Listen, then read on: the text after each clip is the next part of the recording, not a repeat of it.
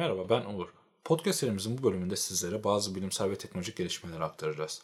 Bugün yanımda Okan ve Enes var. Öncelikle hoş geldiniz. Hoş bulduk. Hoş bulduk. Sözü uzatmadan e, Enes istersen direkt seninle başlayalım. Yanlış hatırlamıyorsam yapay menisküs hakkında bir konu anlatacaksın bize.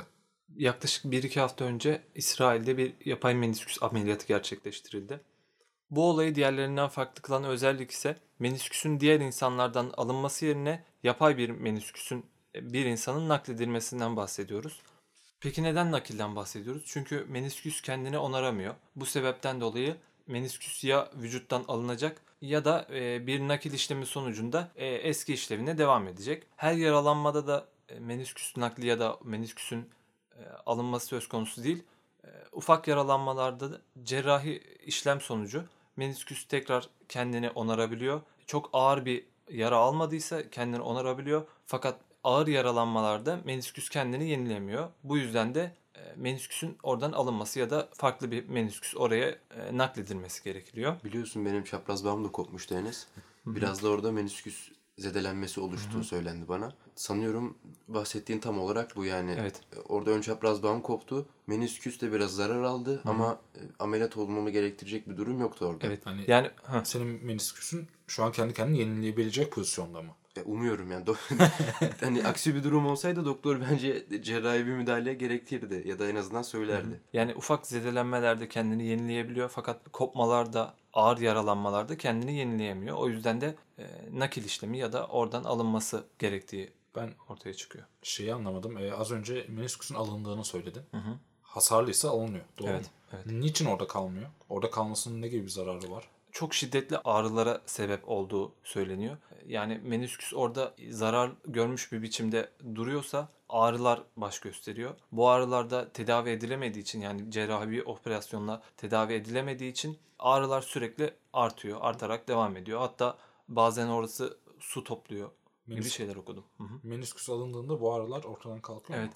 Ağrılar ortadan kalkıyor fakat menisküs iki eklem arasında yer aldığı için burada aşınmaya neden oluyor. Bu da istenmeyen bir durum. E, Yani e, kireçlenmeye ve daha kötü sonuçlara yol açıyor bu durum. Yani menisküs olmadığı zaman oradaki eklem daha çabuk kireçleniyor. Hatta şöyle bir şey var. E, Menisküsün belli bir kısmı alındığı zaman yani %15 ila 34 arasında diye okudum. Bu kısım alındığı zaman e, oraya binen baskı %350 oranında artıyormuş. O Yani- %350. Evet. Bu da e, dediğimiz gibi aşınmalara daha çabuk neden oluyor.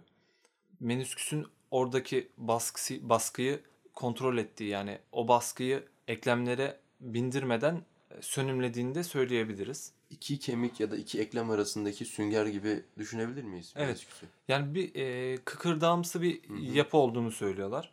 Ancak e, Yok şu- benimki şeydi hani günlük kabaca bir tabirdi yani. Tabii tabii. Anladım.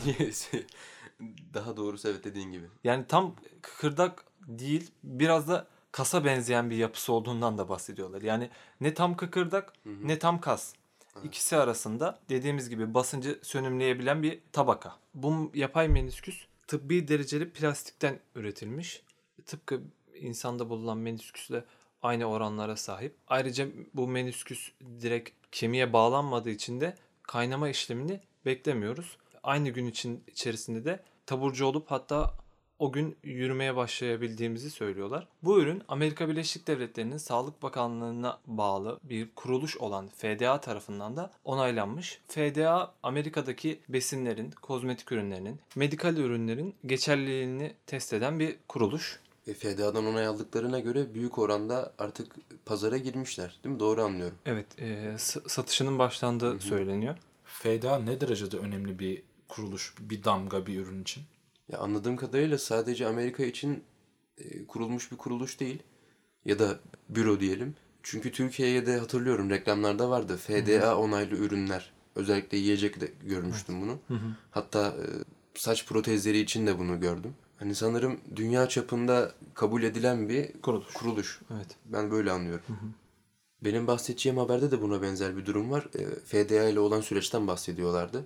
Ben de gözlerinde sorun olduğu için görme yetisini kaybetmiş insanlara biyonik göz naklinden bahsedeceğim biraz. 2011 yılında Jason isimli bir kişi yaşadığı trafik kazası sonucunda uyandığı hastanede gözlerini açtığında gözlerini kaybettiğini anladı. O sıralar Jason pilot olmaya çalışıyormuş. Böyle aktarıyorlar. Ki zaten e, bahsedeceğim firmanın ve ürünün de en büyük rollerinden birisi Jason. YouTube'da çoğunlukla onun videosuna ulaşabiliyoruz. Dediğim gibi Jason pilot olmaya çalışıyordu ama bir anda kendini Braille alfabesi öğrenirken ve yardımcı cihazları kullanmaya çalışırken buldu. Jason bir gün OneSight isimli firmanın ilk ürününe yani retinal implanta denk geliyor. Bu bunu duyuyor. Fakat Jason'ın gözlerinde sorun olduğu için bu onun işine yaramıyordu. Bu yüzden bu Jason'ın işine yaramadı. Daha sonra Bu cihaz ne işe yarıyordu? retinal implant mı? Aha.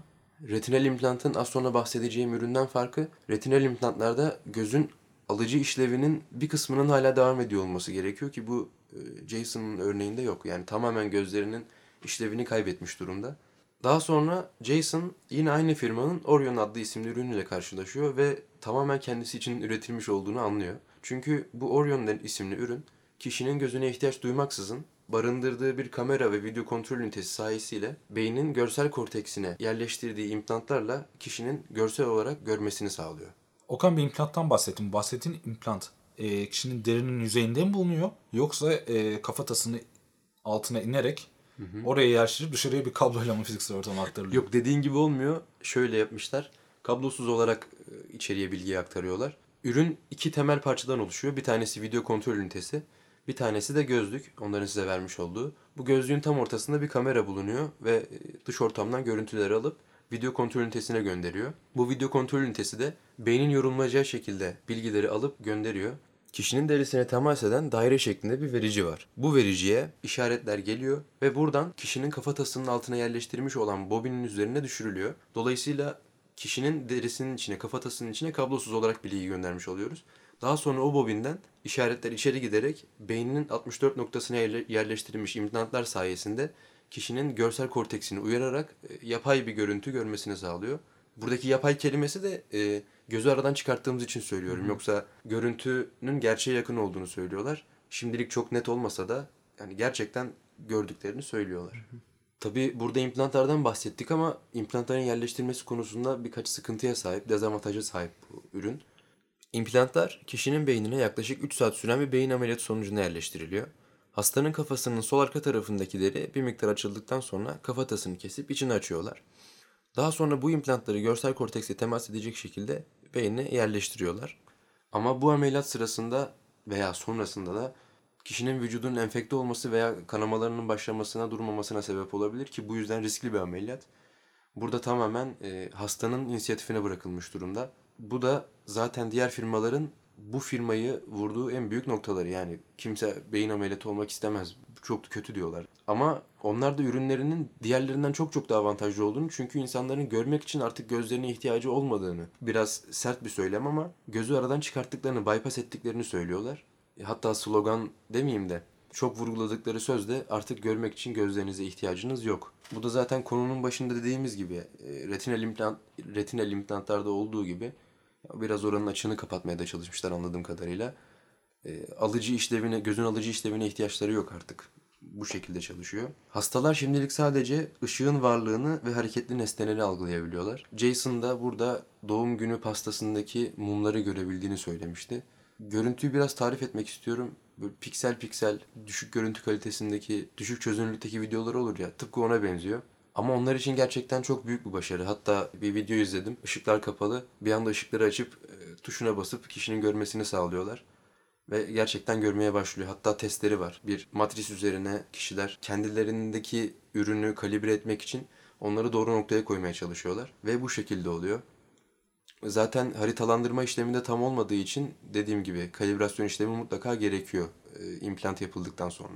Bu implantların diğer bir dezavantajı ise e, beyinde skar dokusunun oluşmasına sebep oluyorlar ve e, çalışmaları duruyor bir süre sonra. Şirket bu ömrün en az 5 yıl olduğunu söylüyor ama diğer düşünceler bunun aksi yönde. Daha kısa bir süre içinde kişinin beynine takılan implantın artık geçersiz olduğunu, çalışmayacak olduğunu söylüyorlar. Ama e, şu ilginç, şirket birçok test yapıyor, bir laboratuvar kurmuşlar. Bütün hareketleri simüle ediyorlar orada. Retinal implantlar içinde, bunun içinde. Bütün olası senaryoları, hatta sayaçları var. Uzun bir süredir süre gelen kendilerine test uyguluyorlar bu şekilde. E, açıkçası arkasının boş olduğunu söyleyemem bunun. Çünkü test edilmiş bir ürün var önümüzde. Burada benim kafama takılan birkaç konu var. Bulmayı da çok istedim, çok merak ettim. Bu işaretler nasıl beynin anlamlandırabileceği bir forma sokuluyor. Yani nasıl modüle ediliyor ya da nasıl bir e, nasıl darbelere dönüştürülüyor bunu çok merak ettim. E, burada sadece tek bir haber kaynağında bir algoritma kelimesi gördüm. Bunun da önü de arkası yoktu. E, tamamen gizli tutulmuş durumda. Bu işaretlerin nasıl beyin tarafından ki zaten en büyük iş burada. İmplantı beyne taktığınız andan itibaren gerisi sizin işaretleri ne kadar iyi işlediğinize kalmış ve bir parametre daha var. İmplantlar nasıl doğru haritalandırıldı? Bu iki büyük parametre var. Evet e, dediğin gibi insanlara açıklanmamış bu parametreler ama bu bir şirket ve bu da bir ürün sonuçta. İnsanlar bu şirket kendi kullandığı ve kendi sattığı ürünün detaylarını açıklaması bilmiyorum gerekli mi? Ya tabii ama bunu bunun insanlığa hizmet için yapıldığını düşünüyoruz yani varsayımımız bu. Bir de açık kaynak da değil zaten. Hani algoritma paylaşılmamış zaten açık kaynaklık e, çok uzak bir şey ama kavram ama ben böyle düşünüyorum. Yani Açık. insanlığa hizmet için yapılmış olduğunu düşünüyorum ama ürünün de pahalı olduğundan bahsediliyor. Yani- Yani, bir önceki ilk, ilk bahsettiğim retinal implantları 150 bin doların üstünde olduğu söyleniyor. Bunun da ona yakın fiyatları var. Yani kar amacı güden bir şirket bu. Çok fazla da insanlık yararına. Tabii insanlık yarar da var işin içinde ama aynı zamanda kar amacı da güden bir şirket. Ya o kadar sert konuşmayalım. Ee, Bugüne kadar 6 kişiye bu e, operasyon yapıldı. Bu ürün satıldı. Daha doğrusu satılmadı. Deneysel ürün olarak geçiyor. Bugüne kadar 6 kişi üzerinde denendi. En azından şimdilik çok büyük bir kar amaçları yok. Bir de şöyle bir şey de var. Bu e, açık kaynak değil de açık kaynak olduğunu düşün. Merdiven altı bir yerde adamlar bunu yapmaya çalışması hoş olmaz yani.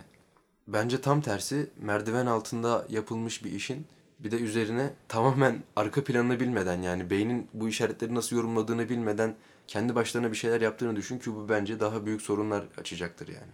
Hani merdiven altında olmasını geçtim. gönderilen işaretlerin iyi olmaması, algoritmanın iyi tasarlanmamış olması bence daha büyük soruna yol açacaktır. Ama bir, birisi hani bu algoritmayı hiç bilmeden bu işin üzerine yoğunlaşmaz diye düşünüyorum ben. Hani önünde bir yönlendirici kılavuzu varsa bunun izinden gitmesi daha muhtemel bence. Kılavuz var, teknik belli. Yani Ama algoritma belli aç değil. beyni diyor. Source. implantı yerleştir, işaret gönder. Şu an sen gidip mesela bunu bana yapıp 5 volt DC'de şey direkt akımda uygulayabilirsin. Ama bak şey vermediği için Enes açtım senin beynini. Evet. Hangi noktaya ne koyacağım, nasıl bir probe koyacağım bunları bilmiyorum. Probları koyduktan sonra nasıl bir veri yollayacağımı bilmiyorum. Ama merdiven altı Bunları bir- yapamam ki. Merdiven altındaki bir senaryodan bahsettik ve ilk başta gidip gizlice fareler üzerinde, insanlar üzerinde bunu dene- deneme yanılma yöntemiyle bulabilirsin. Senin ne kadar kötü olduğuna bağlı. Yani beni teşvik etmez açıkçası. böyle Ama bir şey çünkü bu duruma. sensin yani sen. Ya bana da kar amacı güdüyorlarmış gibi geldi. Yani açık kaynaklı olmaması bu bilgiyi biraz daha sak tut kendilerinin bu bilgi üzerinden bir miktar para kazanmaları. Ama yani tebrik edilecek bir iş yaptıklarını düşünüyor da olabilirler Yani ki tabii. bence öyle. Paylaşmak istemiyor da olabilirler. En doğal hakları ama hani açık kaynaklıktan vurmuyorum ama en azından bir algoritma paylaşılsaydı böyle yapıyoruz, şöyle gönderiyoruz, Yani. şöyle alıyoruz. Bizim burada can alıcı noktamız buydu. Yani çünkü sıkça sorulan sorularına girip baktığımda e, gördüğüm sorulardan bir tanesi artık kılavuz köpeğime ihtiyacım var mı? İnsanları vurmaya çalışan sorulardı. Bu arada evet kılavuz köpeklere hala ihtiyaçları var. Var mıymış? Evet. Biraz konuyu tekrar bu ürünün çalışma alanlarına çekeceğim. Bu ürün e, glukom, diyabetik retinopati veya optik sinir hasarlarında e, devreye giriyor. Bu hastalıkların ise tedavi yöntemlerinin e, bu ürün sayesinde çok çok daha kolay ve mümkün olduğunu söylüyorlar. Bu şekilde Uğur seni ikna edebildik mi bu kar gütme konusunda? Bilemiyorum benim fikrim hala sabit. Ben de aynı düşünüyorum ya. Okan peki şey bu e, cihaz beslemesini nasıl yapıyor? Gücü nasıl kullanıyor? Bataryayı ner- neresine taşıyor? Akşam eve gittiğim zaman bataryayı çıkartıp prize takmak zorunda mıyım? Bu konu hakkında da bir bilgi bu- bulamadım ama video kontrol ünitesinin içinde mutlaka bir batarya olduğunu düşünüyorum.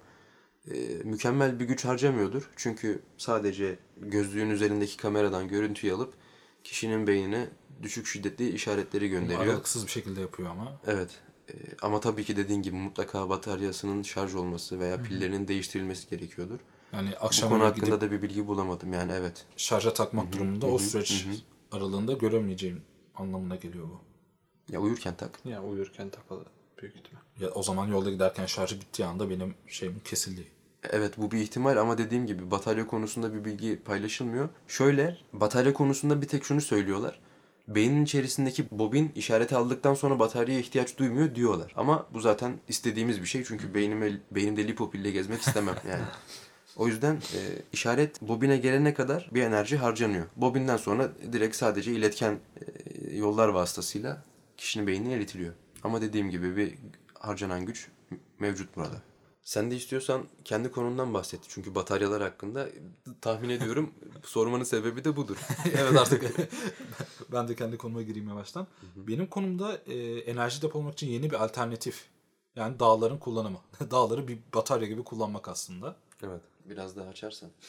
Dağları nasıl kullanıyoruz? Evet. İşte Dağın altından iki kablo alıp hayatıma devam ediyorum yani? İki tane kayaya bağlıyoruz. E, bu çalışmanın asıl yapılma amacı pillerin giderek ucuzlaması ancak pillerin kullanım ömürlerinin kısa olması. Yani satın aldığım bir pilin 5 ay 6 ay sonra depoladığı enerjinin e, veriminin düşmesi üzerine yapılmış bir çalışma bu. Evet. Dağlar şu şekilde kullanılıyor. E, bir teleferik hattı düşünün. Dağın bir yamacından aşağıya doğru. Aşağıda da yenilebilir enerji kaynaklarından rüzgar türbinleri ve güneş panelleri olduğunu varsayın. Güneş panelleri geceleri elektrik üretemiyor. Rüzgar türbinleri de rüzgarın olmadığı zamanlarda elektrik üretemiyor. Ama e, bu sistem aktif olarak çalışırken e, harcadığı enerjinin fazlasını teleferiklere yüklenen kaya ve kumları yukarıya çıkartarak karşılıyor. Kum ve kayalar yukarıya çıktığı zaman bir potansiyel enerji sağlamış oluyor sisteme. Ve bunu her yaptığında elde ettiği ve depoladığı enerji miktarı artıyor. Bu projenin benzerleri daha önce denenmiş ama bazı dezavantajları olduğu için bu çalışmaya tabii ihtiyaç duyulmuş. Nasıl projeler yapılmış daha önce? Hani insan mı taşımışlar yukarı yoksa Yok hayır. Ee, buna pompalı hidroelektrik sistemi deniyor. Ee, yer altında bulunan ya da e, yeryüzünde bulunan nehirden, gölden suyu yukarıya taşıyarak yapılıyor bu sistem. Fa- Ama dezavantajı şu. Su yukarı çıktığı zaman ya da aşağıdayken mevsime bağlı olarak buharlaşıyor ve buharlaştıkça aslında enerjinden kaybediyorsun. Evet miktarımız alıyor. Ve şu da var. Bu e, bahsettiğim su ile çalışan sistem kurak alanlarda kullanılamaz. evet. Ekstradan bu sistemin de maliyeti çok yüksek dediğim gibi hidroelektrik sisteminin. Çünkü aşağıdaki suyu yukarıya taşımak için yukarıda ayrı bir suyu biriktirebileceğiniz depolama alanı yapmanız gerekiyor. Fakat bu bahsettiğim kum ve çakıl için bu aynı değil. Yukarıya çıkartıp bırakmak yeterli bu sistem için. Sadece bir süre sonra burada kazma problemi meydana gelecektir ki ama bu e, gölü kurutmaktansa veya e, suyun buharlaşmasını göze almaktansa yani bir birim taşıdığın suyun yukarıda 0.8 0.9 birime düşmesindense e, dediğin gibi bence kazıp yukarıya buharlaşmayacak, gitmeyecek nesneleri de çıkarmak daha mantıklı. Ee, bu sistemin doğaya daha az zarar verdiğini söyleyebiliriz bu su sistemine göre. Çünkü nehirde bulunan doğal yaşamı da tehdit etmemiş olmuyor Evet. bu sistem aracılığıyla.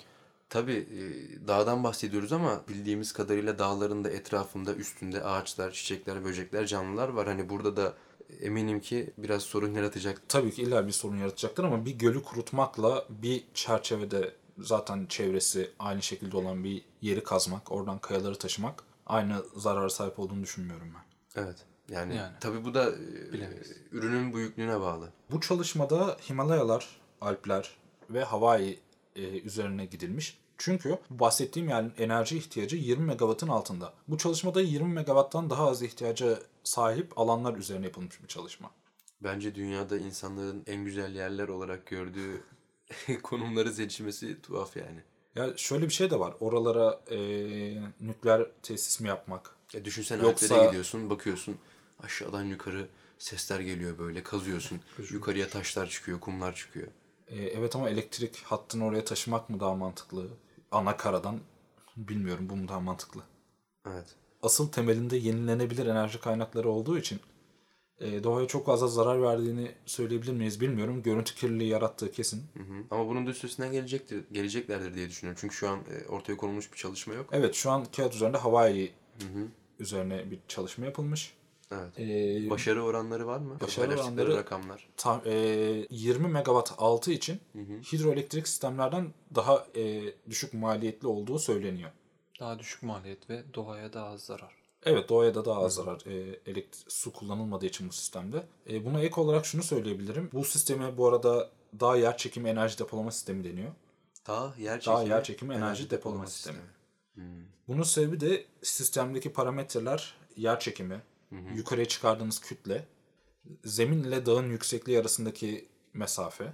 Yani ne kadar yükseğe çıkarsanız o kadar avantajlı ama dezavantajlı da çünkü oraya çıkartmanız da gerekiyor aynı zamanda. Evet e, işte aynı şekilde sistemin verimliliği ve kaybı. Evet, evet. Bu parametreler oynanarak sistemin verimliliği değişiyor. Bence bir parametre daha var.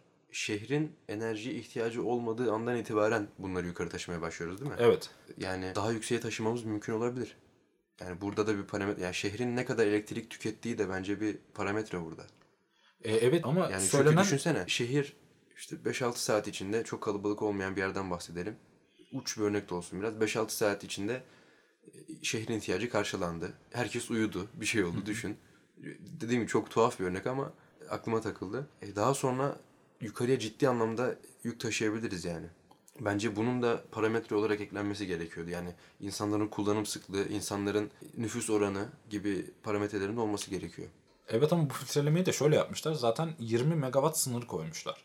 20 megawattın altındaki kullanım alanları için bu sistem e, daha faydalı, Anladım. Anladım. daha kullanışlı. Karlı oluyor diyelim Karlı. senin deyiminle. Evet. daha karlı olduğu söyleniyor. evet anladım. Benim de bugünlük anlatacaklarım bu kadardı. Başka sorunuz yoksa Benim yavaştan Benim de yok. tamamdır. Bahsettiğimiz makalelerin linklerini aşağıdaki açıklama kısmından bulabilirsiniz. Bizi dinlediğiniz için teşekkürler. Herkese iyi haftalar.